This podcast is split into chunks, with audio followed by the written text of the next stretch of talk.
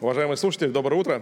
Ну, я думаю, сейчас начинается мероприятие, ради которого все здесь присутствующие приехали на Сибонс. Э, дискуссия о портфельных управляющих, да, людей, за которыми стоят реальные деньги, которые покупают или не покупают те или иные истории. Э, да, мы, в принципе, уже полтора дня почти обсуждаем, каким хороший был год, как э, сильно выросли акции – там, на 30% да, год году, вот декабрь-декабрю. MySex Total Return, да, очень хорошая динамика по э, рублевым бандам, то же самое, ну, чуть меньше, да, но тем не менее. Э, хорошие бенчмарки, да, показали приросты рынки западные, да, тоже, несмотря на какие-то страхи, да, в общем, там S&P почти 15%, другие рынки не американские, да, это тоже около 10%. То есть фактически в отличие от прошлого года, когда практически не было активов, которые принесли что-нибудь э, и дали заработать, да, сейчас картина противоположная. И, собственно, наша уважаемая представительная панель да, сейчас э, подведет, с одной стороны, итоги этого года, э, расскажем о том, как мы видим э, год будущий, чего боимся, от чего страхуемся, где видим возможности. И поговорим о такой важной вещи, как регулирование. Да, все-таки в этом году очень много историй было связанных и изменений с клиентской базой э, наших управляющих компаний. Э, это важная штука, и которая, в общем-то, влияет и на принятие решений, и на формирование, на стратегии, на портфели и так далее. Я бы хотел начать, передать слово Игорю Тарану. Э, мы сейчас, э, наверное, в первой части обсудим э, все-таки кратко итоги года, да, чем 2019 год запомнился, как зарабатывали деньги, на чем, какие истории у нас были, да, и, в общем-то, как выглядит индустрия сейчас после того, как год практически закончен, закончен удачно, с хорошими доходами. Игорь? Да, доброе утро. Ну, вот подводя итоги года, наверное, тут э, я никакого секрета не открою, если скажу, что год, конечно, был совершенно удачный для всех классов э, активов.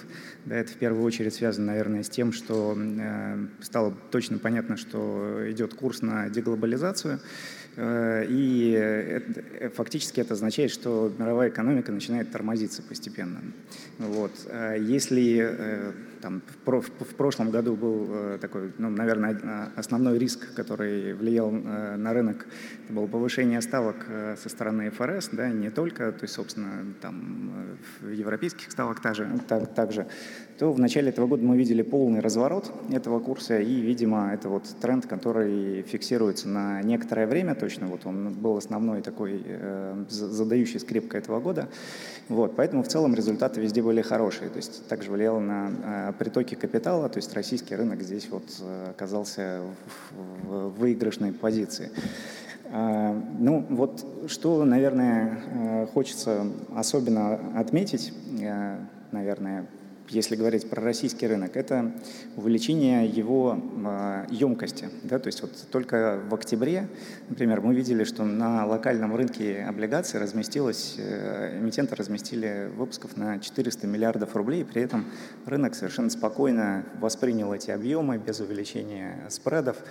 Э, вот. Мне кажется, что это очень интересная и важная тенденция, которая будет влиять на рынок и дальше. То есть что мы здесь видим? Что увеличивается а, доля и влияние локального инвестора на, в общем, в целом на российский рынок, и это очень хорошая тенденция. Вот если посмотреть на различные рынки в мире, да, то те рынки, где а, локального инвестора много, а, они, как правило, а, имеют более высокие мультипликаторы, торгуются с премией по отношению к другим рынкам. Вот, например, если польский рынок взять, да, где вот э, как бы большой объем пенсионных денег влияет вот прям, прямо на оценку рынка, и поэтому рынок выглядит дороже, чем другие рынки развивающихся стран.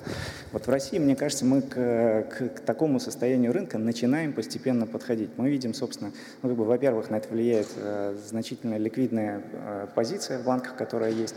Вот, мы видим также и Э, смещение спроса со стороны э, физических лиц э, в сторону финансовых рынков.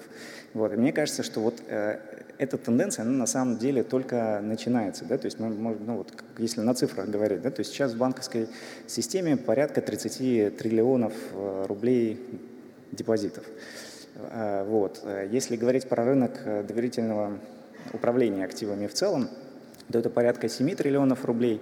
Но если взять, э, вот отдельно посмотреть на сегмент э, э, физических лиц, то оказывается, что доля их на рынке значительно меньше. Да? То есть ну, мы, наверное, как э, компания, которая в основном специализируется на управлении активов физических лиц, можем говорить, что, например, наша доля на рынке сейчас составляет примерно 40-45% от, от э, всего объема доверительного управления активами физлиц, и примерно 16% это доля, наша доля на рынке ПИФов. Вот. При этом, если сопоставить вот, там, объем активов под э, управлением нашей компании с депозитной базой, то это оказывается вот вообще совершенно мизерные цифры. Да? То есть э, всего активов у нас там порядка 400 миллиардов рублей, а объем депозитной базы 30 триллионов. Да? То есть э, по отношению ко всей депозитной базе только 1,4% активов да, фактически физических лиц, можно сказать, да, ну, то есть как для нас, то, что мы меряем, инвестировано сейчас а, в рыночные инструменты. Мне кажется, что вот здесь есть очень большой и важный задел для роста. Вот, э, собственно, это доля, доля, доля средств, которые Э, физические лица будут инвестировать через э, либо, либо, либо самостоятельно, либо через э, инструменты доверительного управления, она будет существенно расти. Вот это вот очень важный, как бы важный итог для нашей индустрии, мне кажется, который вот мы фиксируем в этом году.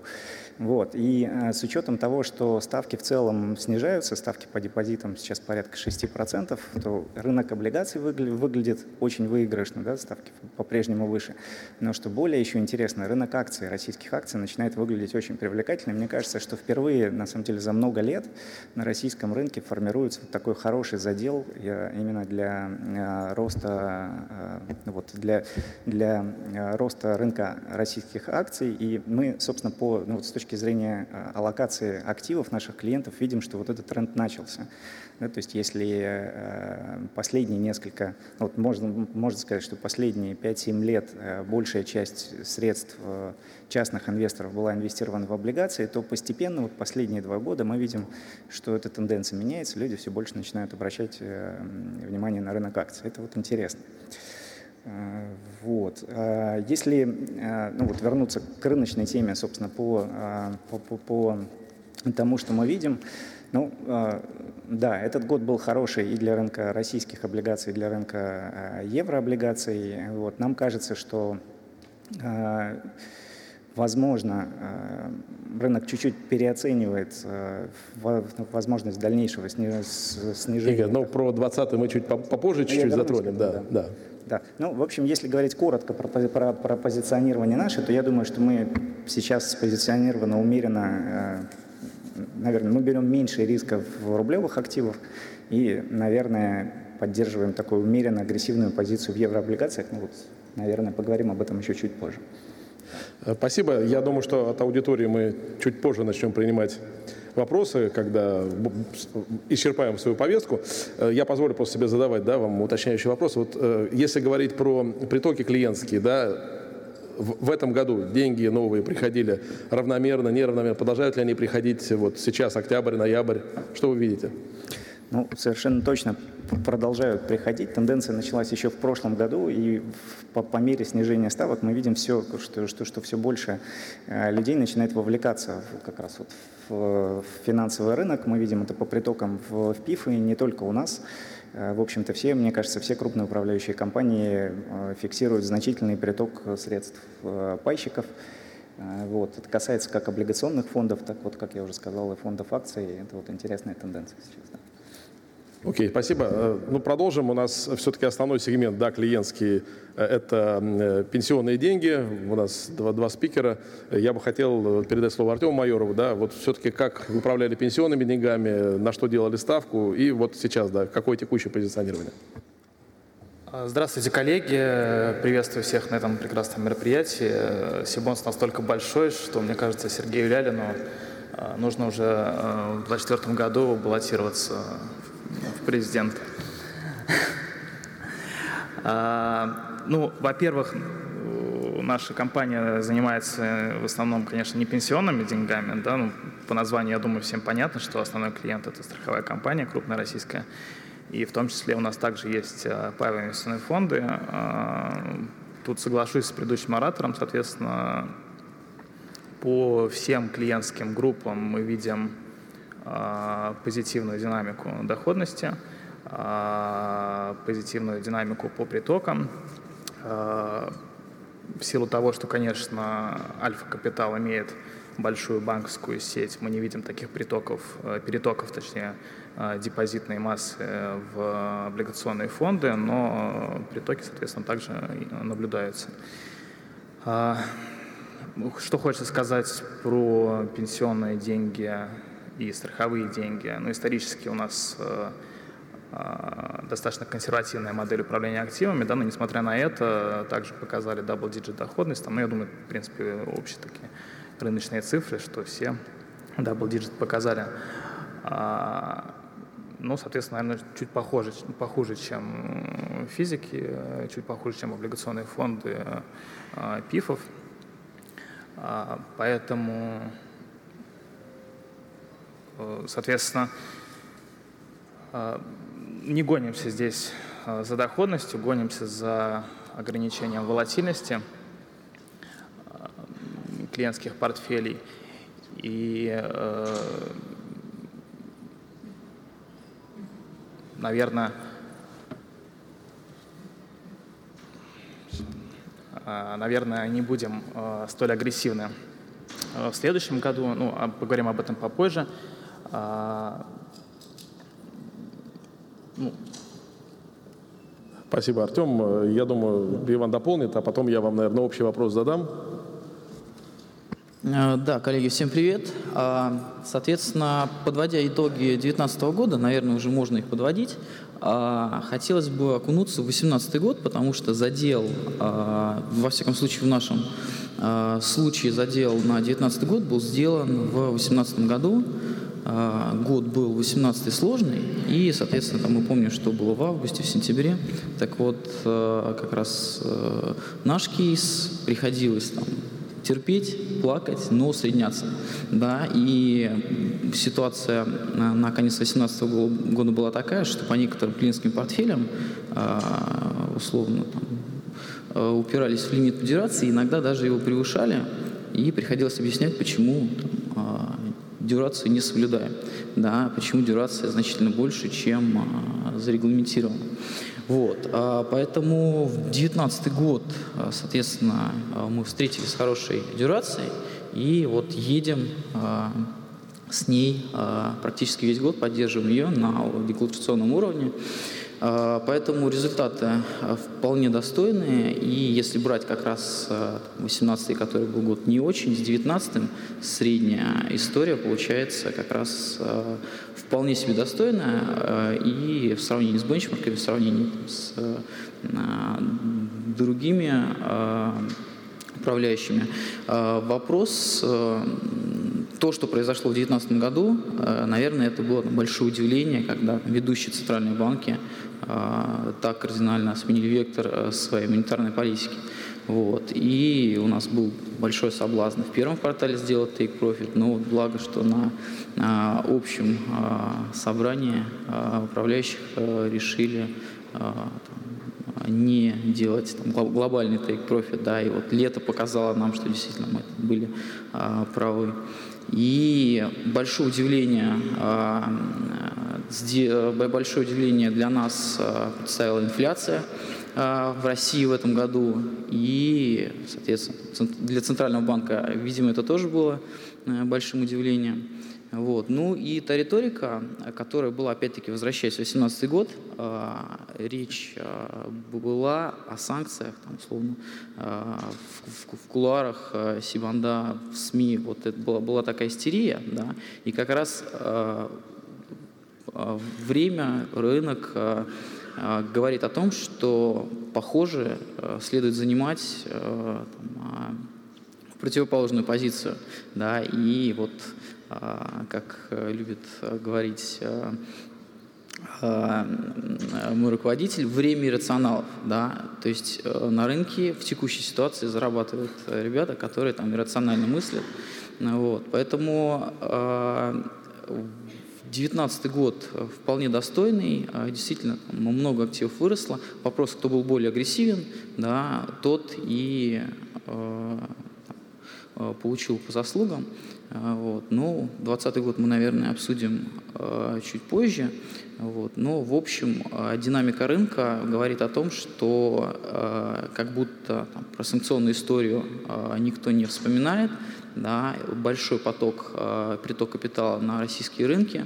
Вот. Но, наверное, время быть уже осторожным, потому что все то, опять-таки, что маячило в прошлом году, не сработало, но у рынка короткая память, и на, на, на вью на будущий год, да, как раз э, поймать эту точку разворота, наверное, потому что слишком уж низкая волатильность по многим параметрам, по, по многим индикаторам. Э, спасибо. Иван, а если вот перебросить немножко мостик, да, вы говорили про 18 год с э, дюрацией, которая превышала, вы входили в 19 которая превышала э, допустимую, да, сейчас эта дюрация ниже, выше? Э, на самом деле, э, опять-таки, вот э, не знаю, насколько интересно для слушателей, как раз в 2018 году у нас была такая разбалансированная дюрация, было очень много коротких бумажек, были длинные бумаги. Вот, соответственно, на сильном движении 2018 года длинные бумажки показали там, очень негативную динамику. Так вот, в 2019 году, по сути, вся работа над ошибками была как раз э, иммунизировать дюрацию портфеля, вот, и э, сконцентрировать, э, хвосты убрать и сконцентрировать динамику, э, дюрацию вокруг целевой. Вот, поэтому сейчас мы до сих пор э, держим дюрацию, ну, поскольку у нас э, у пенсионных резервов бенчмарк RUSBI, э, Total Return, с индекс корпоративных облигаций. Вот, поэтому мы стараемся дюрацию держать в районе индекса, даже чуть выше. Сейчас ну, максимальная 3, сейчас в районе 2,8-2,9, вот где-то так. Понятно, спасибо. А Артем, ну, Иван немножко затронул тему, да, вот и на, одни, на одной из прошлых сессий, да, говорили о том, что Э, действительно интересный феномен этого года, да, что в течение э, вот, э, всего периода двигались очень постепенно, да, то есть не было взрывного роста, покупали, входили в рынок осторожно, каждый там, квартал, грубо говоря, оценивали, а что будет дальше, не пора ли забрать прибыль, уйти в защиту. Вот у вас была такая же стратегия или все-таки каким-то другим образом ваша мысль развивалась? Ну, как я уже раньше сказал, что у нас, э, в принципе, не очень агрессивный бенчмарк. Мы были э, более агрессивны, чем бенчмарк, да, но, э, несмотря на это, я думаю, что по доходности в целом про проигрываем э, там Ивану, да, который показал, я думаю, лучшую доходность на паевых фондах в этом году. Он про, после Уралсиба второе место, да, у вас? Ну, где-то так, да. А, да, но опять же это сопряжено с а, клиентским а, выбором. Клиенту нужна низкая ликвидность, соответственно, низкорисковый бенчмарк.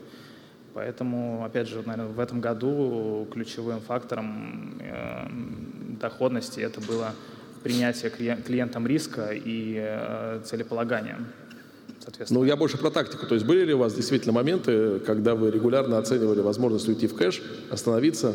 Нет, мы весь год держали комфортную дюрацию, в принципе, и не выходили ни в кэш, не докупали активы, соответственно, по рынку. Но э, на пенсионных средствах я уже э, перейду потом, да, были некие ограничения, которые, соответственно, не позволяли, в принципе, э, не выходить в кэш, э, не докупать активы, поэтому немножко позже об этом вернемся, да, по официальной ответственности. Окей, okay. спасибо. Ну, теперь передам слово Алексею. Он в каком-то смысле снаружи смотрит на наш рынок, э, больше работает э, с глобальными рынками. Вот э, как у вас год прошел, да, но если возможно, тоже вот, если вы что-то делали с российскими активами, как, как вы с ними работали? Ну, я буду больше говорить про глобальные активы и про, про хедж-фонды. А, понятное дело, что все рынки, не только в России, все рынки в 2019 году показали очень хорошую динамику. S&P плюс 25, MB плюс 12 процентов. Ну, РТС немножечко лучше, чем все остальное, плюс 40 процентов. А, такой год. Такой год, настолько хороший год, как 2019 год, на самом деле представляют большую проблему для хедж-фондов и для активных менеджеров. А почему? Потому что, как правило, активные управляющие на самом деле отстают от рынка и показывают динамику хуже индексов. И, соответственно, если сравнивать э, достижения там, хедж-фонд индустрии как класса и просто индексы или ETF-фонды, то в такие года, как 2019, сравнение получается не в пользу хедж-фондов.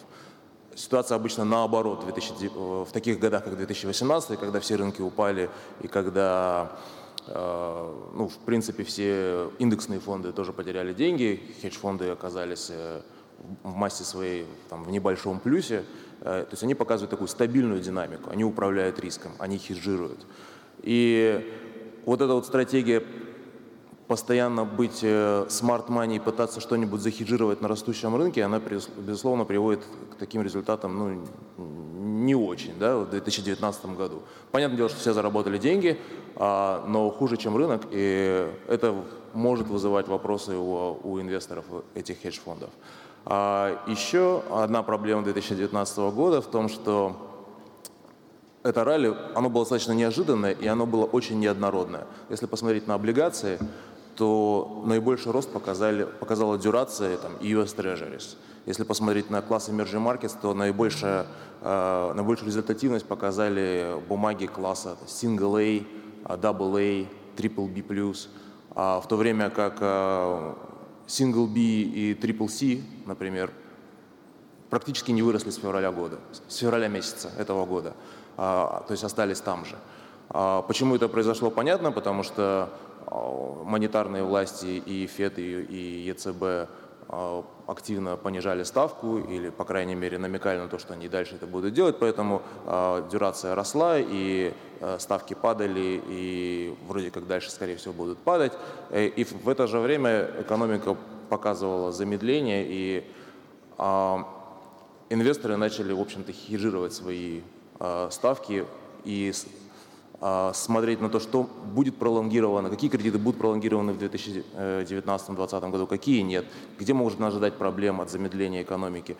И даже в таком хорошем году, как 2019, мы увидели э, черных лебедей в Аргентине, в Ливане, э, в Суринаме, в Эквадоре.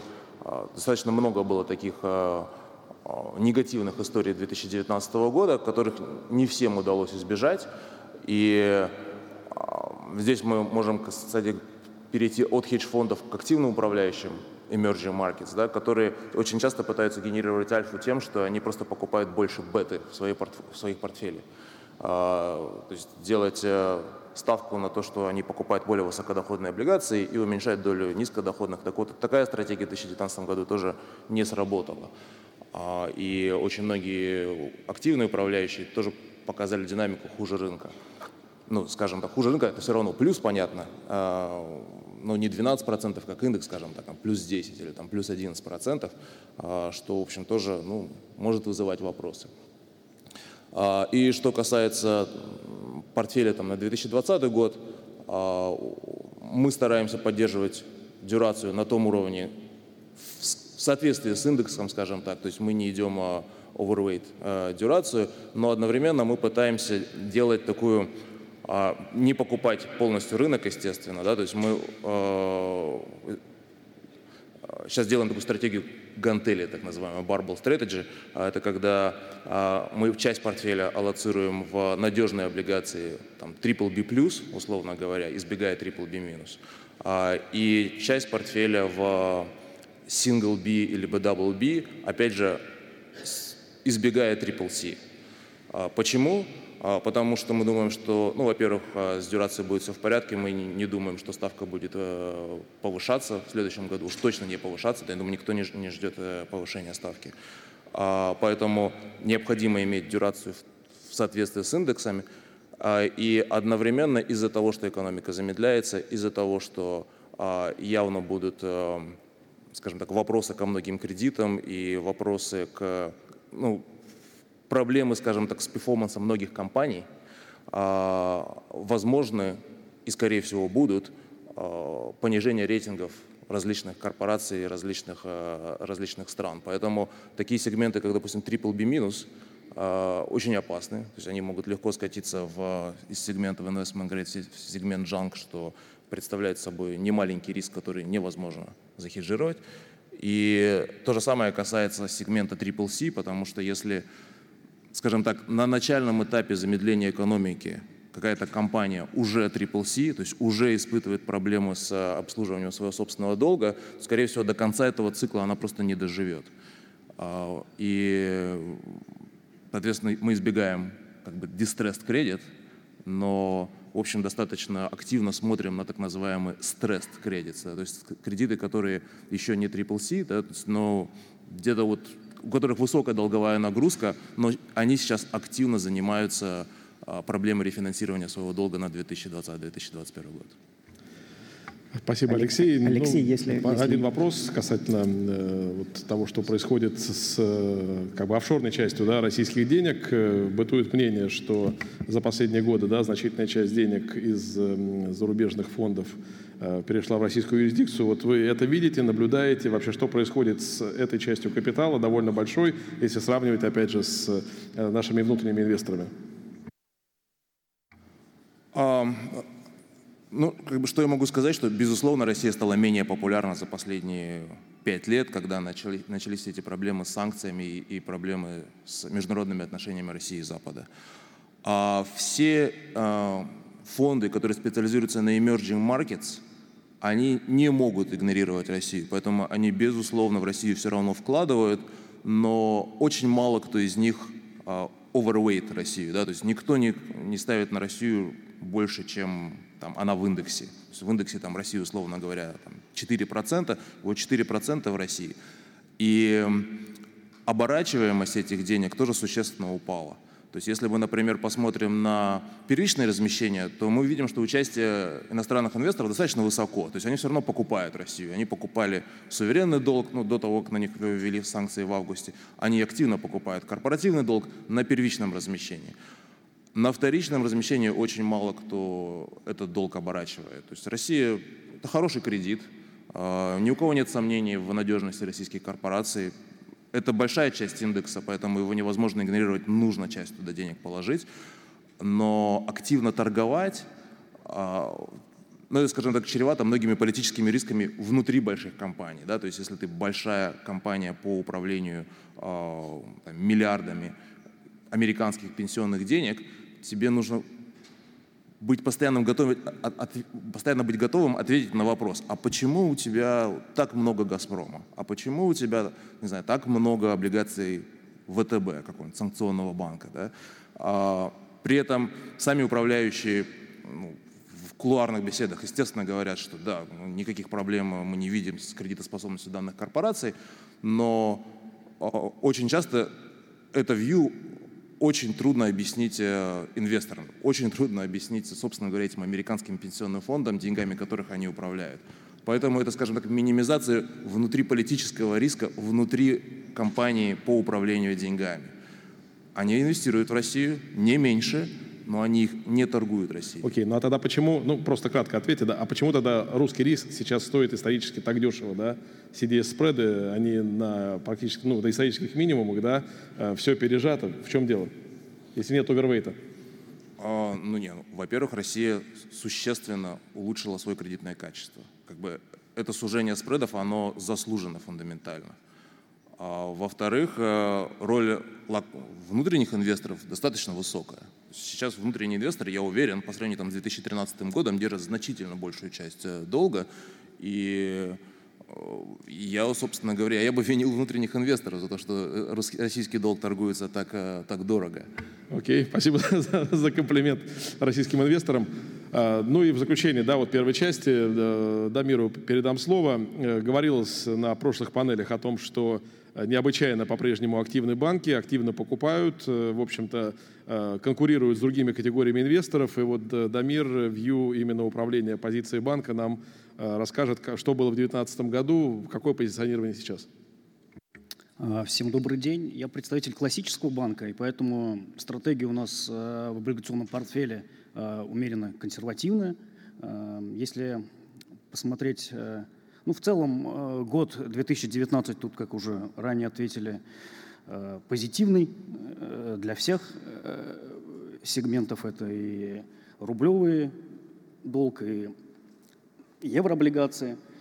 Если по нашей структуре посмотреть, то, естественно, у нас это рубли э, ОФЗ и корпоративный блок. Скажем так, ОФЗ э, мы использовали в этом году средней длины спекулятивных целях, то есть у нас портфель был. Также, скажем, ну, для какой-то подстраховки, так как в начале этого года, скажем, не очень было понятно со всеми санкционными и прочими делами относительно России, мы использовали инфляционную ОФЗ. В принципе, как вариант оказался хороший. Дальше, если смотреть э, еврооблигационную составляющую, это у нас практически э, российские корпораты. Э, опять же таки, суверенные еврооблигации мы использовали в спекулятивных э, целях, но основная часть это корпоративный сектор. Э, и если дальше по валютам смотреть, э, евровая составляющая это короткие бумаги, ну, то есть для поддержания ликвидности евровой. Что еще хотелось отметить? В этом году, если по именам, может быть, да, какие э, позитивно э, нас порадовали, э, то есть смотрим мы как бы относительно и не Россию тоже, в частности, суверенные долги других государств. Вот Турция – она и долларовая, и евровая довольно-таки хорошо себя показала в этом году, и даже на относительно средней длине получился неплохой результат. Также в этом году, скажем, более активно начали мы осваивать новый класс для себя инструментов, ну хотя, может быть, и для рынка российского, это ипотечные ценные бумаги. То есть участников там на данный момент немного, но как бы они есть, мы вот тоже присоединились научились, скажем, понимать, оценивать риск, который там есть, э, считать это дело, э, э, эти доходности, прогнозировать и присоединились, так скажем, к тем не многочисленным участникам рынка ипотечных ценных бумаг. Спасибо. Давайте теперь расскажем э, аудитории да, о том, что мы видим э, в 2020 году. Прогнозы на столе, да, то есть я так понимаю, что из обсуждений прошлых э, сессий, да, что, ну, по крайней мере, роста ключевой ставки никто не ждет, да, все-таки есть ощущение, что ключевая ставка в России пойдет ниже. По в принципе, ставки Федрезерва, Алексей уже сказал, да, что ожидания тоже, в общем-то, позитивные. Ну, понятно, будут изменения, будет Э, окончен ревью да, монетарной политики в Штатах, но, в принципе, контур уже более-менее э, понятно, да, это все-таки диапазон, это все-таки, так сказать, обоснование причин, почему ставка должна быть э, ниже, нежели выше. Э, по ЕЦБ мы видим, да, что ЕЦБ, видимо, начнет тоже ревью монетарной политики, ну, наверное, это произойдет в лучшем случае там 21-22 год имплементация этих изменений. Вот. Какие риски вы видите? Да? Покупаете ли вы историю дальнейшего снижения ключевой ставки, соответственно, сужения спредов корпоратов к ОФЗ, вообще движение, скажем, по кривой ОФЗ дальше вниз? Э, ну, начнем все-таки с Алексея. Да? Как глобальная картина видится, да, то есть э, в какой момент мы достигнем пика по рынкам, да, потому что э, пока чувствуется, что тот негатив, который мы для себя представляли как очень рискованные торговые войны, 16 декабря вот будут тарифы или не будут на Китай новые, непонятно, но рынки продолжают расти. Вот что, что вы видите, да, и э, где, где пик? Где пик? Хороший вопрос. А, а, начнем с того, что кризис в 2020 году мы не ждем. А, замедление экономики, тем не менее, налицо, это уже состоявшийся факт. А, действительно, вокруг очень много негатива, связанного там, и с импичментом а, президента Соединенных Штатов, и с продолжением торговых войн.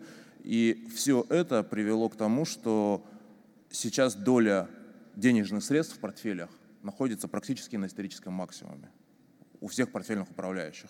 И как бы мы, кстати, не исключение, у нас тоже достаточно много денежных средств на текущий момент почитать, там, не знаю, Financial Times, где находится уровень денежных средств клиент, э, клиентов UBS банка. денежные средства на, на исторических максимумах. И это исторически, этот индикатор был лучшим контрариан индикатором для рынка. То есть чем больше свободных денег, готовых покупать рынок, тем, чем больше денег вне этого рынка, ждущих, когда же все упадет, а тем меньше вероятность, собственно говоря, этого падения. И тот рост, который мы наблюдали вот за последние пару месяцев, он объясняется именно этим. Потому что ну, люди теряют терпение, ну как же так? То есть вдруг осознают, что наибольший риск на самом деле это не быть в рынке, а наоборот как бы быть в кэше, да, как бы быть э, э, вне рынка. Потому что получается, что они теряют вот это вот ралли да, и не участвуют в нем. Э, поэтому, по крайней мере, в ближайшее время мы продолжаем, ну, мы думаем, что вот это ралли продолжится, то есть будет какой-то там э, всплеск опять роста. Опять же, в экономике мы наблюдаем какие-то э, зеленые ростки, э, и PMI индекс подрастает в, и, в, и, там, и в Германии, и, и в Штатах, соответственно. Экономика, в общем, замедлилась и начинает ускоряться заново. Да? То есть для того, чтобы случился какой-то глобальный кризис, да, все ждут, что когда же будет кризис, а для того, чтобы случился глобальный кризис, должен надуться какой-то глобальный пузырь. Там, как в 2008 году это был а, leverage э, финансовой системы, а, когда и хедж-фонды, и банки были там, на историческом а, максимуме своего левериджа, а, или в 2000 году, когда это был бум доткомов, когда рынок акций США торговался по заоблачным multiples, там PE40 э, или PE100 там, для некоторых э, компаний. Сейчас мы не наблюдаем этого. То есть есть, конечно, некоторые истории, которые вызывают недоумение, но в целом как бы leverage системы находится в достаточно низком уровне. То есть несмотря на, вот, на весь вот этот рост, несмотря на то, что у нас было 10 лет э, роста рынка, в основном из-за дополнительного регулирования, там, из-за введения Базеля 3. А, банки сейчас настолько капитализированы, насколько, как, насколько они не были капитализированы вот, никогда в своей там, новейшей истории. А, поэтому ожидать, что вот это все развернется, и вдруг начнется какой-то вот э, какая-то распродажа, ну, я бы не стал. То есть вполне возможно, конечно, какие-нибудь коррекции а там 2016 или 2018 год, но это не будет глубокая коррекция. И то же самое касается, собственно говоря, реальной экономики. Вполне возможно будет какое-то замедление, может быть, мы даже увидим какой-нибудь квартал с негативным ростом, но это не будет какого-то кризиса, а, которого мы все ждем, а, увидев 2008 год 10 лет назад. А, то есть ничего такого не будет, скажем так. Мы боимся немножечко большего, чем может реально случиться. Спасибо. Но бытует мнение, что, в принципе, Россия в каком-то смысле, ну, благодаря или не благодаря по причине санкций, э, некой, так сказать, э, уже отделенности от э, глобальной финансовой системы, экономика, да, и финансовый сектор находятся в некой противофазе. Иван, вот что вы видите, да, все-таки там действительно 20 год он будет лучше 19 по доходам, да, вы верите в то, что там движение по ставкам, по кривым, да, оно будет по-прежнему позитивным, или вы все-таки ждете каких-то потрясений? А, лучше 2019 года а, вряд ли что может быть в ближайшее время, да, потому что а, рынок был удивлен, да, и так отпифомил. В 2020 году э, результаты наверняка не будут э, даже близки, во всяком случае в рублевом поле, к результатам 2019 года но мы все еще а, видим определенный потенциал, а, и э, по настроениям рынка понятно, что рынок а, в рублевом поле, в ОФЗ все еще хочет расти, хочет сохранить это движение. На самом деле внутри у себя мы хотим дождаться минимальной инфляции первого квартала 2020 года и как раз э, для себя видим определенные риски э, как раз вот э, конец первого квартала, начало второго квартала, когда, казалось бы, реальные ставки будут все еще высоки, инфляция будет минимальна, но инвесторы будут понимать, что дальше инфляция может и будет только увеличиваться, потому что хронически низкую инфляцию на уровне там, 2,5% я не жду.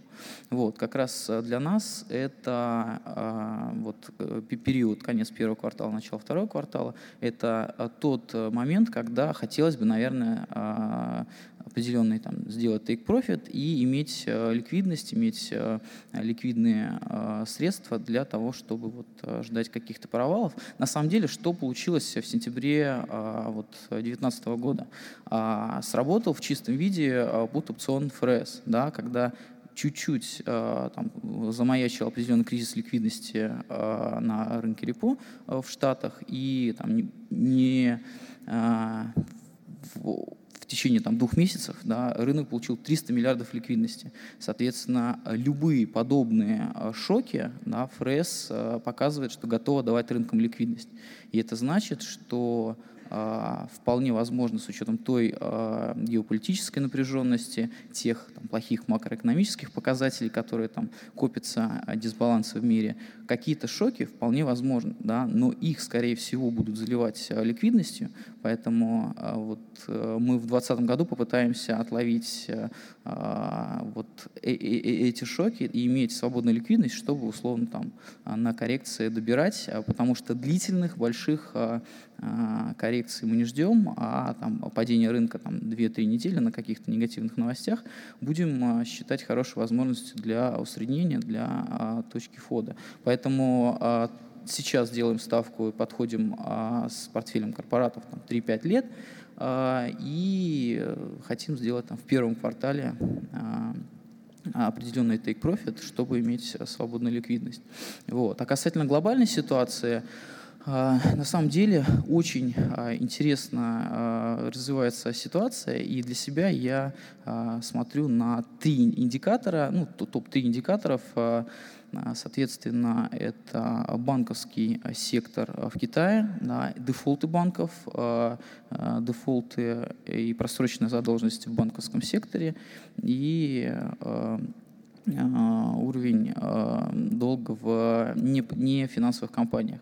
Соответственно, это рынок и спреды в высокодоходных облигациях на рынке США.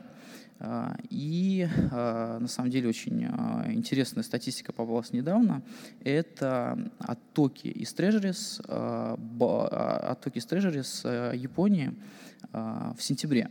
Соответственно, Япония а, издавна считается а, экспортером капитала на, и отрицательные ставки позволяют им, и точнее вынуждают внутренних инвесторов в Японии зарабатывать на внешнем мире, имея там отрицательные ставки.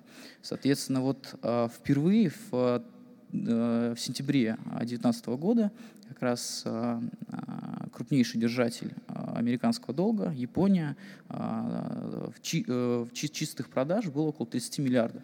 Соответственно, если сигнал этот э, в октябре, в декабре до конца года подтвердится, это в чистом виде репатриация капитала, э, как раз банковская система Японии отрицательной ставки приводит к тому, что там, проедается капитал, да, и постепенно нужно забирать капитал с внешних рынков, чтобы условно латать дыры в банковской системе.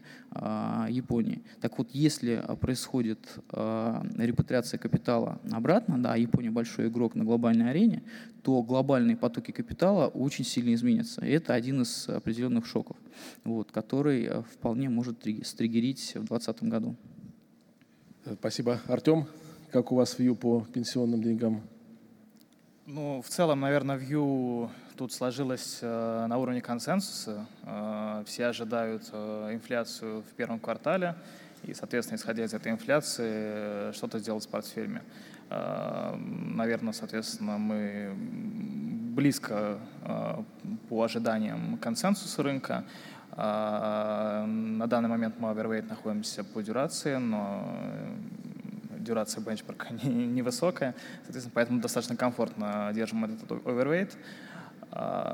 Что касается будущей динамики УФЗ, Тут, наверное, тоже не будем очень агрессивными, потому что вчера э, Исаков из ВТБ такую э, правильную вещь сказал, да, на рынке э, две компоненты у нас сейчас, сейчас базовая ставка и инфляция.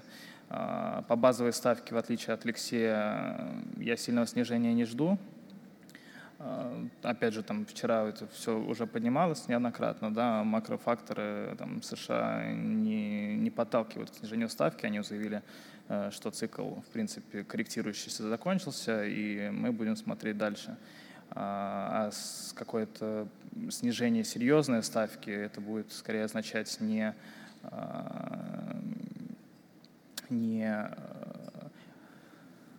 не продолжение снижения, да, а наличие каких-то серьезных проблем в экономике, которые, может быть, мы еще до конца не осознаем и не видим. И, соответственно, серьезное снижение ставки вызовет скорее не сокращение спредов, а такое достаточно качественное расширение спредов. И в этом плане все emerging markets э, достаточно серьезно пострадают. Нас заденет э, также. А что касается инфляции, ну, Иван уже тоже сказал, да, что и макроаналитики говорили, что в первом квартале э, все ожидают снижения инфляции до уровня меньше 3%, но на конец года все ждут, соответственно, разворот до 3,5-4%, и э, это, наверное, правильно, и ЦБ об этом говорит. А, то есть это разовые фактически факторы да, на эффекте высокой базы, и ничего экстраординарного ждать не стоит. И что я хочу сказать, что если мы ждем э, динамику базовой ставки, ключевой ставки на уровне 5-75%, то это, в принципе, заложено в рынке. А, и здесь в этом плане брать какую-то серьезную агрессию, э, наверное, не стоит. Что касается прочих рынков, мы видим, конечно, тоже большую недооцененность в рынке акций – а, текущие доходности э, дивидендные позволяют заработать э, гораздо больше, чем по облигациям. Есть примеры да, недооцененных активов типа «Газпром» нефти, которые дают double-digit доходность. Все смотрят на «Газпром», но «Газпром», соответственно, еще непонятно, как законтрактуется в 2020 году. Да, трубы построили, но не законтрактовались полностью. А «Газпром» нефть вот здесь и сейчас 11 доходность практически дивидендная. Ну, о чем говорить. А, по поводу, соответственно, иностранных активов, мне нравятся вполне европейские акции, а, европейские дивидендные аристократы. Такая парадоксальная ситуация сложилась в августе месяце, на самом деле. Ну, я, я так понимаю, наверное, все обратили внимание, дивидендная доходность по Сосгену была на уровне 10% евро, да, при Э, доходности, соответственно, старших долгов там, в отрицательной зоне, а доходности субордов на уровне 1% в евро. Понятно всем, да, конечно, что финансовые институты в Европе на фоне низких ставок э, серьезно страдают. А, и, наверное, покупать э, нужно индекс дивидендных аристократов селективно, обращая внимание на Э, высокое кредитное качество и низкую долговую нагрузку, и, наверное, корпоративный все-таки сектор. В этом плане, э, как пример, наверное, такой яркий компания Total, да, которая вообще абсолютно э, лишена долгов, ну, там, небольшие, небольшие долги. Это дивидендный аристократ, который, соответственно, наращивает э, дивиденды. И в этом, ну, понятно, что есть проблема, да, старые компании, у них э, исчерпываются месторождения, всем понятные проблемы, но шестая дивидендная доходность, соответственно, в евро, мне кажется, вполне себе покрывает этот риск. Опять же, там можно использовать э, всякие хеджирующие инструменты в виде там, 30-летних трежерис э, и, допустим, сваповать эту евровую доходность э, в доллары да, для, для повышения базовой доходности. Ну вот таком ключе мы Спасибо. Э, Дамир, вопрос, э, опять же, из панели макроаналитиков. Мы поняли, что рубль, ну, грубо говоря, находится на пике, да, и, в принципе, дальше он или будет примерно такой же, э, или, может быть, даже слабее к доллару. Вот с точки зрения валютной позиции, да, с точки зрения вот, баланса между иностранными ценными бумагами, да, валютными и российским рынком, что вы сейчас видите на 2020 год? Будет ли он меняться и в какую сторону? А, ну, я не думаю, что сильно будет э, меняться. Вообще, Иван правильно заметил в начале, в начале года, когда говорили, что плохо нам рисовали ужасную картинку, и сейчас как-то, когда видно, что все отросло и все хорошо, как-то наоборот, на мой взгляд, из, избыточно позитив рисует. То есть, э, да, наверное, укрепление ставки э, рублевой дальше будет, но какими темпами уже не очень э, точно можно сказать.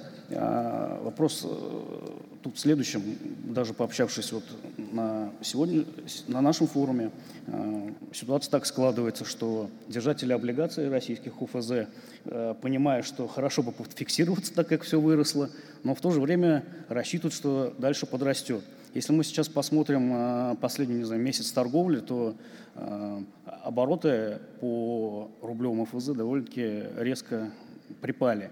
О чем это говорит? Что ну, рынок находится немножко в каком-то таком безыдейном состоянии. Да, фиксироваться не очень охота, так как надеемся, что еще ставка ключевая припадет, цены вырастут, а покупатели, которые тащили рынок вверх полгода, они вроде как бы немножко поднасытились. Вот.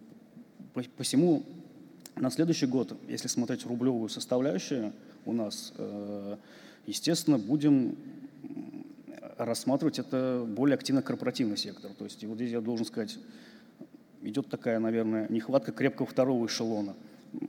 Оно в одной, с одной стороны, чем он хорош, то есть это довольно-таки относительно короткая дюрация, это там 2-3 года, полтора, может быть, даже, да. Вот. И с другой стороны, ты получаешь как бы фиксированный доход, доходность, которая, но учитывая, что ставки припали, и как бы мы видим, что все больше эмитентов выходит, надеемся, что удастся э, на новых размещениях пополнить портфель именно вот крепким вторым эшелоном. Если смотреть по валютной составляющей, ну то есть по долларовой, то, ну да, конечно, будем продолжать э, в новых размещениях э, участвовать тут тоже. Что еще хотелось? Ну, по дюрации, да, то есть вы будете в, в евробумагах, да, да в, все, что вы будете делать, да, в долларах. долларах да, по да. дюрации, ну, это, наверное, 5, 6, 7, ну, то есть не, не совсем длинные 20-летние, а в пределах 5-7 лет, угу. да. Окей. А дальше еще что хотел заметить, то есть она, если ситуация, она, скорее всего, в ближайший год ну, мы не думаем, что будет какой-то кризис и резкий обвал, да, что на, и больше походит на то, что будет какой-то боковик. Э, движению в боковике.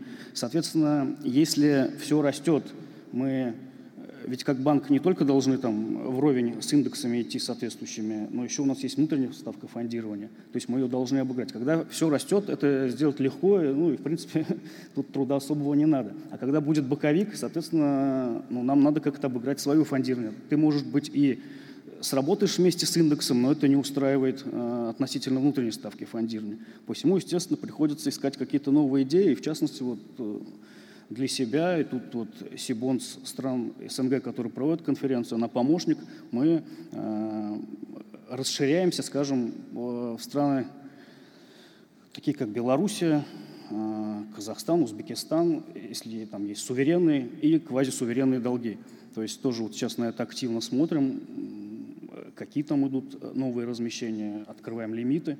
Э, это тоже как одна из возможностей, я считаю, вот на том боковике, который у нас будет происходить, что-то дополнительно заработать.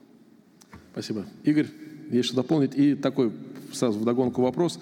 Э, начали говорить про интерес розничного инвестора к акциям. Вот каннибализация будет ли? Однозначно будет. Ну, то есть мне кажется, что доля, доля активов, инвестированных в акции, будет э, расти сейчас с года в год. Прям. Ну, то есть впереди нас ждет несколько лет прям такого хорошего роста, э, вот, ну, по крайней мере, перетока да, э, средств инвесторов на рынок акций, и это, конечно, будет влиять на оценку рынка. Это вот интересно, что, ну вот, я уж тогда разовью эту мысль чуть-чуть. Интересно, что сейчас иностранные инвесторы начали проявлять интерес к российскому рынку. Ну, то есть как же так получается, что последние два года российский рынок акций именно идет впереди всех, да, то есть и уже нам начинают звонить американские крупные инвестиционные дома и, в общем-то, как сказать, э, просить устроить встречу для того, чтобы разобраться, а что же здесь такого интересного происходит, вот, и почему на этот рынок надо смотреть. Вот если говорить так вот глобально, да, то, э, ну, наверное, инвесторы привыкли к тому, что российский рынок акций торгуется в диапазоне PE там 5-6, да, и совершенно пока не могут предположить, что он может, например, торговаться с мультипликатором 7-8 или больше даже, да, а это вот вполне такая реальная возможность. Это вот к вопросу о перетоке как раз, да, и, собственно, вот то, что сейчас мы видим такую э, намного более высокую дивидендную доходность по рынку акций, ну, наверное, это такая ситуация неустойчивая, особенно в свете снижения ставок, низких ставок по депозитам. Я думаю, что прям приток, переток средств э, вот, розничных инвесторов он будет здесь значительный. Вот. Ну и, как я вначале говорил, э, роль локального инвестора на российском рынке, она растет. Да? То есть мы это видим уже, э, ну то есть мы это точно видим по рынку облигаций. Если вспомните, еще там 5-7 лет назад спреды по облигациям российского рынка, еврооблигации, они были намного выше, чем сейчас. Да? Это определялось тем, что доля российских инвесторов была относительно небольшая, там порядка 20% и 80% иностранцев. А, если, например, про рынок еврооблигаций говорят, сейчас ситуация кардинально изменилась, да, ровно все наоборот, то есть намного больше локальных участников и меньше иностранцев. Вот э, с рынком акций, рынок акций, я думаю, ждет такая же э, история в ближайшие несколько лет, поэтому это, конечно, э, вещь интересная. Вот, но все-таки возвращаясь к нашей теме, к облигационному конгрессу, вот, мы здесь больше про облигации, вот я хочу Лешину, наверное, позицию Алексея дополнить немножко, потому что, ну, с нашей точки зрения, если вот глобально говорить про то, ждем, там, что, что, что будет в следующем году, я думаю, что э, кризиса мы точно не ждем. Более того, вот с точки зрения облигаций рынок, э, внешний фон складывается очень неплохим сейчас. Да, во-первых, э, инвесторы сильно недовешены в активах, потому что все ждут кризиса. Вот, действительно, у нас самый длинный цикл экспансии экономического роста в, в истории, да, и инвесторы предполагают, что как-то где-то скоро это должно закончиться. Поэтому выходят в кэш.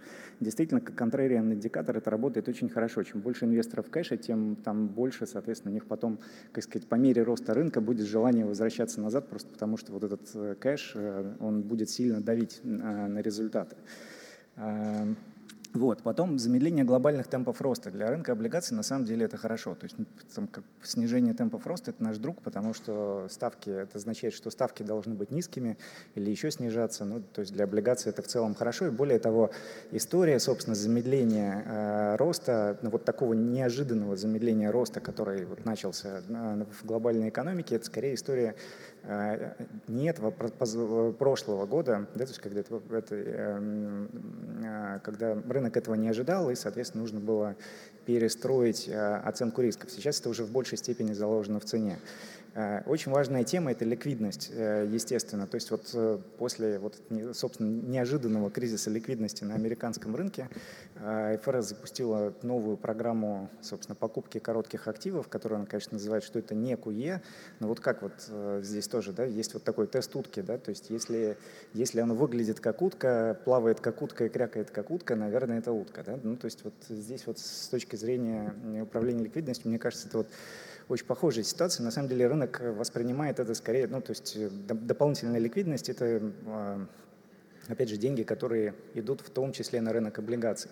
Вот. Помимо этого, изменения в э, системе банковского регулирования, да, опять же, которое вот изначально вызвало вот этот кризис ликвидности, то, что американские банки вынуждены были держать э, довольно значительный объем средств замороженными фактически на счетах добровольных резервов, да, то есть вот вот это регулирование меняется с начала года и высвобождает э, там порядка 300 миллиардов долларов дополнительной ликвидности, которая... Ну, это так называемое правило Волкера. Рынок, рынок будет поддерживать, это очень важная штука. Вот, и, э, ну, в целом, если говорить, да, наверное, вот опять же, что важно для рынка облигаций, понимать, в какой, в какой парадигме сейчас, наверное, двигается рынок, что для него важно. А парадигма это звучит так, что центральные банки могут все. То есть, грубо говоря, любой кризис, который случается, он э, заливается вот как, как, какими-то денежными вливаниями, то есть запускаются очередные программы КУЕ, э, снижаются ставки и так далее. И здесь я думаю, что потенциал еще не исчерпан. На самом деле ставки в США, э, вот если смотреть на крупные экономики, да, то есть они, э, ну, то есть если даже ранжировать экономики по, ну, скажем, по объему торгов на валютном рынке, какая валюта торгуется больше всего, да, то есть вот Э, естественно, американский доллар и ставки в американском долларе, они мало того, что положительные, они еще и высокие по сравнению там, с другими э, ставками крупных э, развитых стран крупных эмитентов валюты. Вот, поэтому я думаю, что здесь еще есть достаточный задел как раз для того, чтобы в случае, если будут возникать какие-то кризисные явления, собственно, вот эти проблемы решать э, с помощью действий центральных банков. Э, вот, это пока еще рабочая парадигма, но здесь надо сказать, что и э, с точки зрения риска, наверное, это вот ну, самый большой риск – это изменение этой парадигмы. Как это может случиться? Вот на, я на предыдущей панели слушал Алексея Потапова да, из, из UG, вот он рассказывал про, про то, что инфляция – это самый большой риск для будущего. Я думаю, что это действительно так. И, ну, в принципе, наверное, каждый из нас может назвать сейчас там, 10 причин, почему инфляция не должна расти в ближайшее время в, в, в развитых экономиках. И, наверное, также назвать 10 причин, почему она должна вдруг расти. Ну вот на самом деле никто не знает, да, и центральные банки тоже признаются, что они не знают, почему инфляции нет, ну, раз ее нет, значит, можно поддерживать такую, вот, такую монетарную политику. Но если инфляция вдруг появится, то вот с текущим, как бы она не ложится вот в эту текущую парадигму, потому что непонятно, что с этим делать, как центральному банку реагировать на, на, на рост инфляции. То есть классический механизм поднимать ставки. Что будет, если ставки будут расти, да, то есть ну, тут начнется уже вот э, существенная переоценка всех активов, особенно с учетом вот, э, ну, тех, наверное, того позиционирования, которое взято различными институциональными, наверное, в первую очередь инвесторами на, на, на низкие ставки. Вот, поэтому, да, рост инфляции – это риск, но я думаю, что он, глобальная инфляция такой вот, но э, он вряд ли реализуется в следующем году, поэтому, ну вот, пока рынок выглядит очень неплохо. Вот, э, мы ну, спозиционированы скорее про риск. Я вот здесь с Алексеем тоже подискутирую насчет того, в каких активах быть э, спозиционированным. Нам на самом деле не нравится сегмент Triple B. Вот, не нравится по какой причине? То есть ну, наверное, есть такая, как сказать, классическая схема движения рынка. То есть, когда ставки падают, то есть то, что мы наблюдали в начале этого года, вслед за изменением политики, вслед за, за, за разворотом ФРС, то первыми, естественно, на это движение реагируют наиболее качественные активы. Это тот сегмент рынка, рынка за которым все следят. Здесь спреды сужаются быстрее всего. Вот. Потом там следующие в этой пирамиде, как правило, находятся активы сегмента там, double B условного качества. И если рынок не, не, не корректируется, остаются благоприятные условия, то дальше все это уходит в более рискованные активы, потому что инвесторам надо где-то искать доходность. Вот. Так вот, э, мне кажется, что в сегменте triple B доходности спреда кредитные сжались уже достаточно сильно, и это в большей степени ставка такая на движение, на изменение, собственно, э, ну, уровня, общего уровня ставок. Вот. А здесь нам кажется, что, вот опять же, ФРС, наверное, сейчас скорее возьмет паузу, поэтому ну, вот этот сегмент, он э, выглядит ну, отчасти неинтересно, и с, другой, и с другой стороны даже более рискованным. Если что-то пойдет не так, то здесь вот как раз бумаги начнут корректироваться скорее вместе с, с базовыми ставками. Вот. А где мы видим интерес, это, наверное, сегмент Double э, Вот. Такие компании с э, хорошей, ну, то есть э, такие как-то качественные, уверенные эмитенты, которые, у которых есть доступ к ликвидности, вот, относительно невысокая долговая нагрузка, и при этом где спреды остаются еще широкими. Даже если вот посмотреть в целом на индекс Семби, то ну вот, если его поделить на high-yield составляющую и high-grade составляющую, то в high-grade э, составляющую это сейчас 170 базисных пунктов э, к, к, к Treasuries, а в high-yield составляющая это, сейчас скажу, сколько, 400, 480 базисных пунктов. Мы, собственно, вот здесь видим хороший, на самом деле, задел для сужения вот спреда в, этой, в, в этой части. Окей, это вот, спасибо. Это если глобальную часть можно еще? Чуть-чуть, коротко. Совсем да, про российский рынок здесь э, тоже интересно. Ну, то есть если вот в, э, с точки зрения глобального рынка мы спозиционированы скорее про риск, то в российском сегменте, в российских облигациях у нас, наверное, более умеренная такая позиция с точки зрения принятия риска. Это связано, ну вот, наверное, в первую очередь с тем, что рынок, как нам кажется, сильно переоценивает сейчас ну, дальнейшее движение по, по ставкам. Ну, опять же, здесь мы не хотим спорить с Центральным банком, естественно, будем следить за его действием, как они скажут, так мы, собственно, и сделаем, наверное. Но какие риски мы видим? Да? А, то есть мы прошли первую фазу, а, первую фазу инфляционного таргетирования, то есть мы вышли в диапазон нейтральной ставки. Вот. И сейчас речь идет о том, а какая должна быть, собственно, реальная, да, вот нейтральная реальная ставка, должна быть она выше или ниже. Вот. И нам кажется, что рынок сейчас ставит на то, что ставка эта должна быть ниже, э, да, но При этом, как, как вот опять же мы думаем, российская экономика еще не протестирована, инфляция да, в, российской, в российской экономике не протестирована еще ростом. То есть вот последние несколько лет мы жили в условиях низких темпов роста. Да? Вот следующий год, в общем-то, по прогнозам, должен быть э, достаточно положительным. Это связано с ростом инвестиций внутренних, и с тем, что бюджетные расходы, которые не были сделаны э, в этом году, скорее всего, перейдут на следующий год. Опять же, Центральный банк ведет более низкую, как сказать, более, более мягкую политику. Вот. И, собственно, ожидается такой довольно приличный рост э, ВВП. Да? Вот в условиях роста ВВП, мне кажется, что вполне э, ну, экономические агенты могут, э, как бы видя, как сказать, улучшение ситуации, могут начать стараться повышать цены. И мы этого еще не знаем, но должны увидеть. Да. Да? Окей, okay, окей. Спасибо. Просто нам нужно переходить к заключительной части. Времени не так много. Спасибо. Да, спасибо. Мы должны обсудить сейчас очень важную тему. Я прошу слайды. Артем начнет расскажет о важных изменениях, касающихся именно большой части э, активов управления пенсионных денег. Да, это мы говорим о профидуциарную ответственность. Это та реальность, с которой вы столкнулись, вот, начиная с 1 июля. Прошу. А, возвращаясь к истории про фидуциарную ответственность, соответственно, большая, прям, ну, так сказать, боль э, случилось у пенсионных фондов э, в июле 2019 года. Э, пришло э, большое количество запросов, по, там, по-моему, 2800 сделок по всем абсолютно пенсионным фондам на тему финансовой ответственности. Да, что такое финансовая ответственность?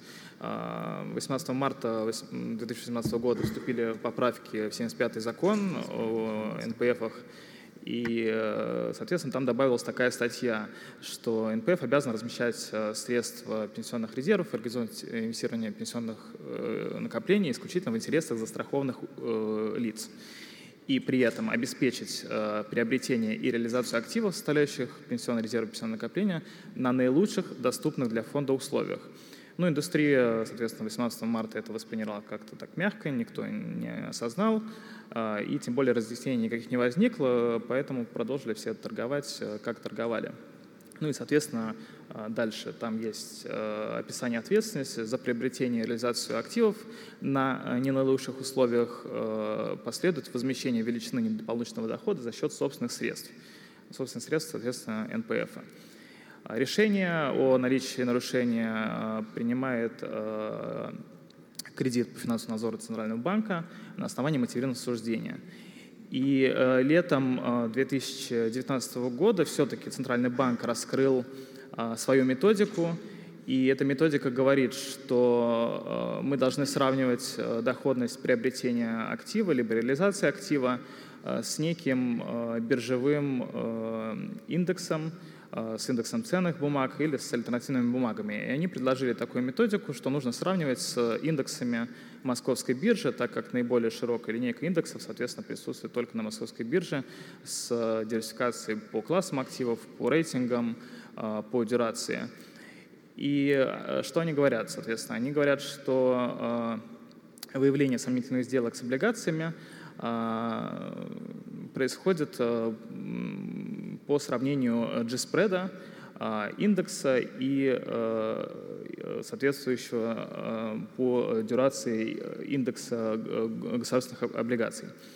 А, при этом а, понятие G-спреда не раскрыто, ни в одном законе понятие G-спреда также не раскрыто.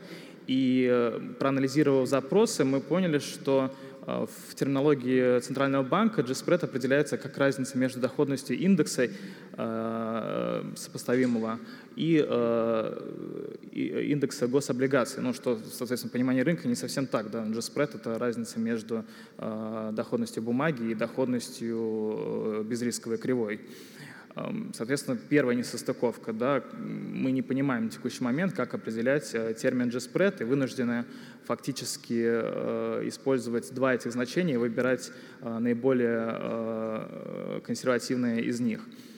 И второй нюанс, соответственно, они распределили активы по неким рейтинговым группам, и так случилось, что вторая рейтинговая группа содержит в себе активы с рейтингом WB+, по верхней границе от международных агентств, и, соответственно, РУА или даже Triple B по, по методологии российских агентств по, по нижней границе. То есть мы понимаем, что это очень широкая рейтинговая группа, которая включает в себя э, большое количество активов. И э, эти активы, наверное, наиболее интересны для пенсионных фондов, так как при переходе из рейтинговой группы WB в рейтинговую группу BBB- случается качественный скачок и сужение спреда, соответственно. Я там думаю, что большинство фондов э, любят эти активы и активно э, приобретает. А, соответственно, они предоставили также алгоритм подбора а, Э, рейтинговые группы для определенного класса активов. Это не реклама Альфа-банка, это презентация э, Центрального банка. И э, ну, здесь описано, да, соответственно, как приобретается на примере отдельного выпуска, как подбирается сопоставимый индекс. То есть мы наблюдаем кредитный риск, мы наблюдаем сектор, мы учитываем рыночный риск, и у нас получается, что Альфа-банк 2R3 попадает в индекс э, сопоставимый корпоративной облигации с рейтингом WB э, и с дюрацией до трех лет. Соответственно, и есть некая формула. Опять же, эта формула не закреплена ни в одном законе, есть только эта презентация. Э, что допустимый интервал покупки э, бумаги, допустимый интервал G-спреда равен медианному значению спреда за последние 20 дней с поправкой на стандартное отклонение. В формуле присутствует там некий коэффициент К, который также не раскрыт, и э, они здесь пишут, что учет ликвидности осуществляется с помощью калибровки величины доверительного интервала на размер позиции на основании исторических данных. Но фактически это субъективное мнение любого риск-менеджера, и если субъективное мнение э, Комитета по финансовому надзору не совпадет с мнением риск-менеджера, то всю ответственность несет, соответственно, НПФ. А, что, соответственно, мы видим? Мы видим, что Э, управляющие компании вынуждены подписывать с НПФ дополнительные соглашения, которые фактически перекладывают всю полноту фискальной ответственности на баланс управляющей компании.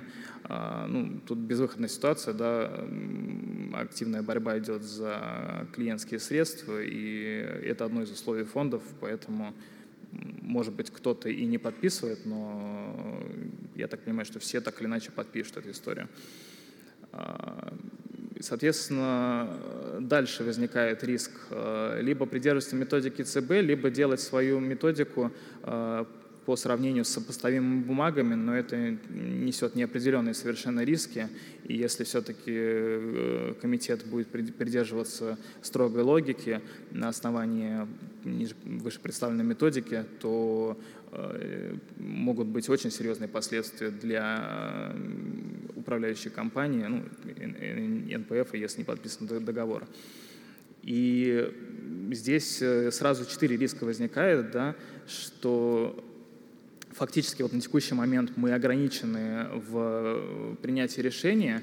Э, ширина вот второй рейтинговой группы, которую я показывал на предыдущем слайде, э, не, не позволяет приобретать активы с, даже на первичных размещениях с рейтингом WB, WB+, ну или там по российской методике минус, РУА плюс. А, следующий, соответственно, риск при ухудшении кредитного качества а, опять же, это субъективное мнение управляющей компании, спреды превентивно расширяются, да, и управляющая компания не может реализовать актив а, тот, э, который нужно реализовывать по-хорошему. Да, на примере вот того же трансконтейнера, да, короткие выпуски, спреды расширились, и э, вроде бы ну, до информации там, по сделке с Русатомом нужно было актив, конечно, продавать, и это было сделать невозможно. И фактически это ставит э, управляющую компанию, которая управляет активами НПФ, в такое неравное условие с прочими участниками э, рынка. А, там пассивное нарушение также, соответственно, подпадает под эту статью, потому что непонятно, по какой цене продавать какой актив. А, и что самое главное, э, в этой презентации вообще не обозначены э, периметры работы с сложными инструментами, э, даже с акциями, с облигациями, с плавающими ставками, с деривативами и прочими инструментами. И такая происходит упрощение работы пенсионных фондов. Да, мы покупаем только ванильные облигации с широкими спредами, чтобы точно попасть по методологию а, Центрального банка.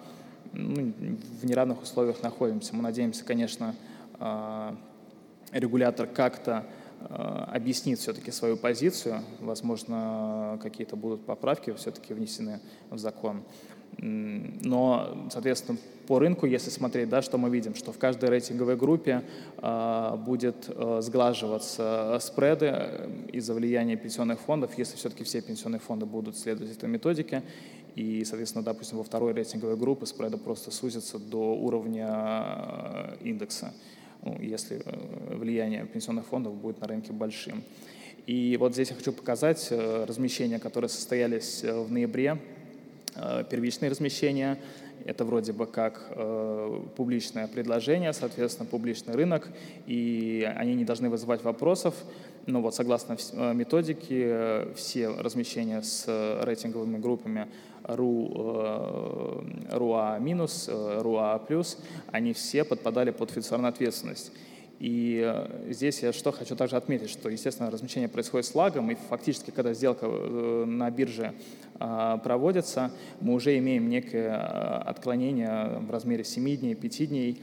И что это значит? Что весь PL положительный управляющая компания забирает там с коэффициентом 5%, э, да, но это комиссия управляющей компании за успех, ну 7% у кого-то, у кого-то 10%, но это небольшие цифры. А весь отрицательный PL э, они кладут на баланс э, управляющей компании в данном случае.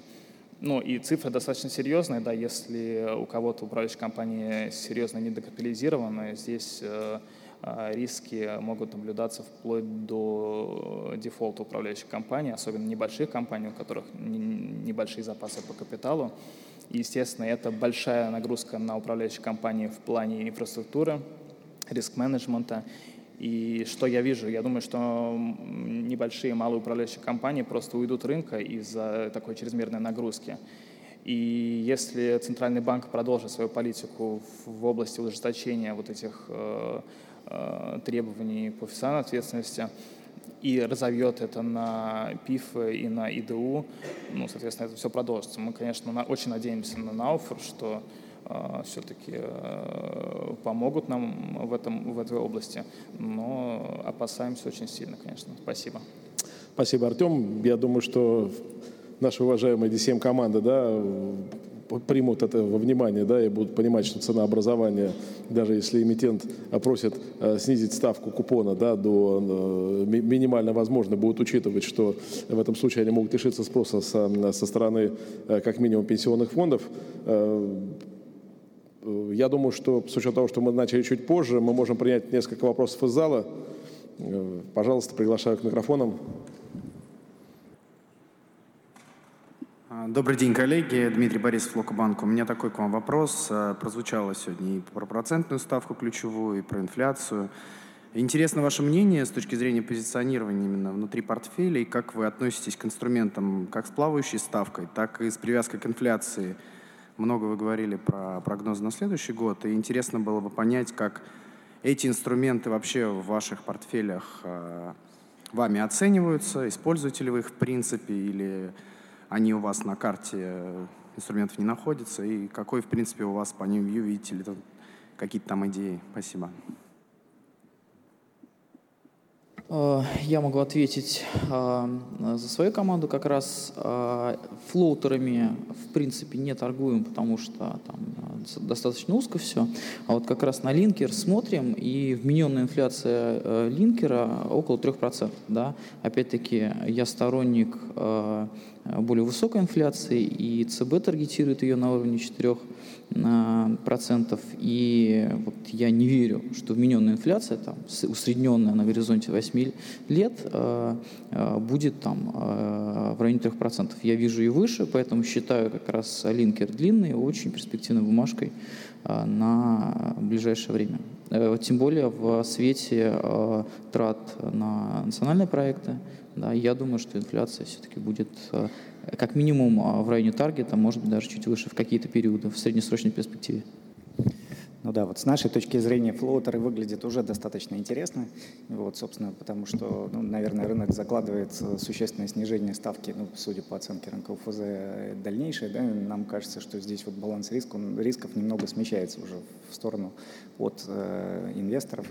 Вот, поэтому флоутеры, да, активно смотрим. А для линкеров, ну, пока, наверное, время еще не пришло, вот, но будем смотреть э, позже. То есть для этого, для, для того, чтобы смотреть активнее линкеры, наверное, нужно, чтобы ожидания по инфляции да, складывались в сторону ее роста прям.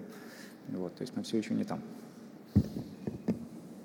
Мы, в свою очередь, довольно-таки активно используем и как инфляционный УФЗ, так и с плавающим купоном, который привязан к ставке ЦБ, есть ряд корпоративных даже выпусков, которые держим в портфеле. Вопрос тут, наверное, немножко даже не в том, как используем, насколько там ликвидность хорошая. То есть вот э, ту же инфляционную УФЗ, по большому счету, э, участники не резиденты там не представлены, и ликвидность соответствующая. То есть не так-то легко будет ее продать в дальнейшем. Но, с другой стороны, как защитный инструмент у нас в этом году она была и показала себя хорошо. А, мы тоже используем, соответственно, инфляционную ФЗ очень активно. Помимо а, инфляционных УФЗ есть там два выпуска а, корпоративных бумаг с привязкой к УФЗ флоутера. И эм, в какие-то моменты, соответственно, это интересный инструмент, да, когда там implied inflation расширяется до 3,5%, там, 3% сужается. И, естественно, как бы это такой нонсенс, это нужно выкупать. А, ну, в какие-то моменты, соответственно, мы видели да, истории там, в начале года, когда он расширялся до уровня 6%, и здесь уже было не очень интересно, но, к сожалению, флоутеры, э, линкеры абсолютно там неликвидные инструменты, какие-то серьезные объемы невозможно продать на рынке. То есть там даже при всем желании в феврале месяце, в апреле месяце там нельзя было продать там 2-3 миллиарда рублей. Окей, okay, ну я думаю, еще один вопрос, и мы вынуждены заканчивать. Следующая панель скоро начнется. Прошу. Здравствуйте. Глушан Евгений, компания «Инфован». Вопрос следующий. Видят ли портфельные управляющие потенциал у э, эмитентов из инфраструктурной отрасли? Краткий комментарий. Сейчас много говорится о плане развития магистральной инфраструктуры. Э, называется там достаточно глобальные суммы по участию частных инвесторов. Понятно, что в первую очередь речь идет о кредитных деньгах, вот, но там, традиционно в мировой э, практике, э, там, допустим, те же самые э, деньги пенсионные принимают достаточно активное участие в подобных инвестициях. Спасибо. Артем, Иван, наверное, про вас речь, про пенсионные деньги. Я думаю, Иван там более качественно ответит на этот вопрос. Все-таки профессионалы в, там, а, ну, с, точки, а, с точки зрения а, инфраструктурных облигаций, концессионных облигаций, наверное, вы там имеете их в том числе, для нас, как для пенсионных денег, вопрос спредов очень важен и, соответственно, вопрос ликвидности. Э, мы готовы поступаться определенной ликвидностью, если видим там широкий спред. Так было, когда там, начинал развиваться рынок ипотечных облигаций. Да, мы видели хороший спред и, а, в принципе, готовы были их держать э, до погашения. А, соответственно, там все те проекты, которые сейчас э, происходят, э, рассматриваются, да, там достаточно а, узкий спред и слишком много юридических рисков, да, а, которые мы пока для себя не до конца понимаем. Вот, поэтому мы искренне верим, что индустрия будет развиваться, вот, и экспертиза юридическая, и там, наша в том числе будет расти. Поэтому, конечно же, перспективы этого рынка есть, вот. Но э, управляющих, которые day-to-day, э, в, в смысле год к году показывают результат, да, вот ликвидность и спред, вот это тонкая грань. Да. Если есть широкий спред, э, готов поступаться ликвидностью. Если альтернативы э, ликвидные несут э, достаточный спред, ну, э, бумага может не вполне э, интересная. Окей, на на этом закончим. Надеюсь, э, всем было интересно, все что-то для себя новое услышали, узнали.